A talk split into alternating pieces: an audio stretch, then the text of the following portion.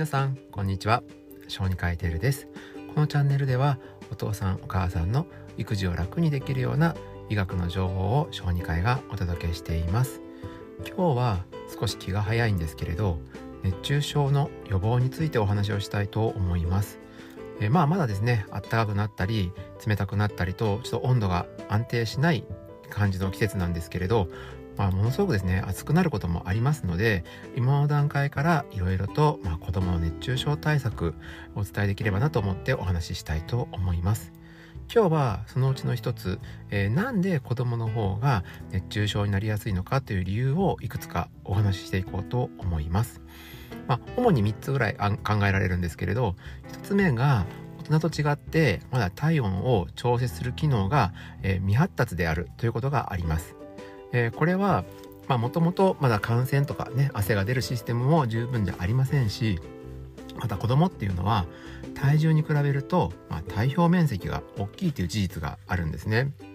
だから自分よりも周りの気温の方が低い時っていうのはいろんな要素を使って体の温度を下げることができるんです。ただ自分の体温よりも高い温度になってしまうとそのうちの機能がいくつか使えなくなって自分の体温のコントロールができなくなるんですね。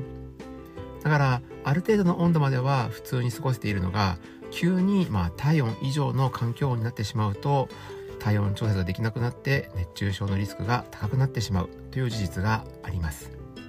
えー、2つ目ですけど水を自分の意思で、まあ、飲めないことがあるっていうのが注意点ですね。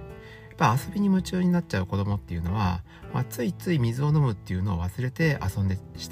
遊んでしまいます。でそうすると喉が渇いたなって思ってる時は実はもうすでに結構水分が失われているんですね。だから遊ぶ時もしくはスポーツ活動をする時とかはちゃんと大人が定期的に前もって水分摂取の時間をする与えるようにですね注意してあげましょう。そして最後3つ目になるんですけれどこれは地面から跳ね返ってくる、まあ、熱の影響が強いということです。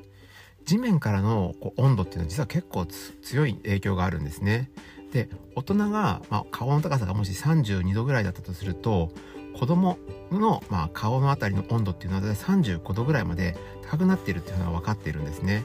だから大人が道を歩いてて暑いなって思ってる時はプラス何度か分子供っていうのはもっと暑く感じてるので大人がその点を注意してよく様子を見てあげないともう気が付いた時には熱中症にっていうこともあるので注意しておきましょう。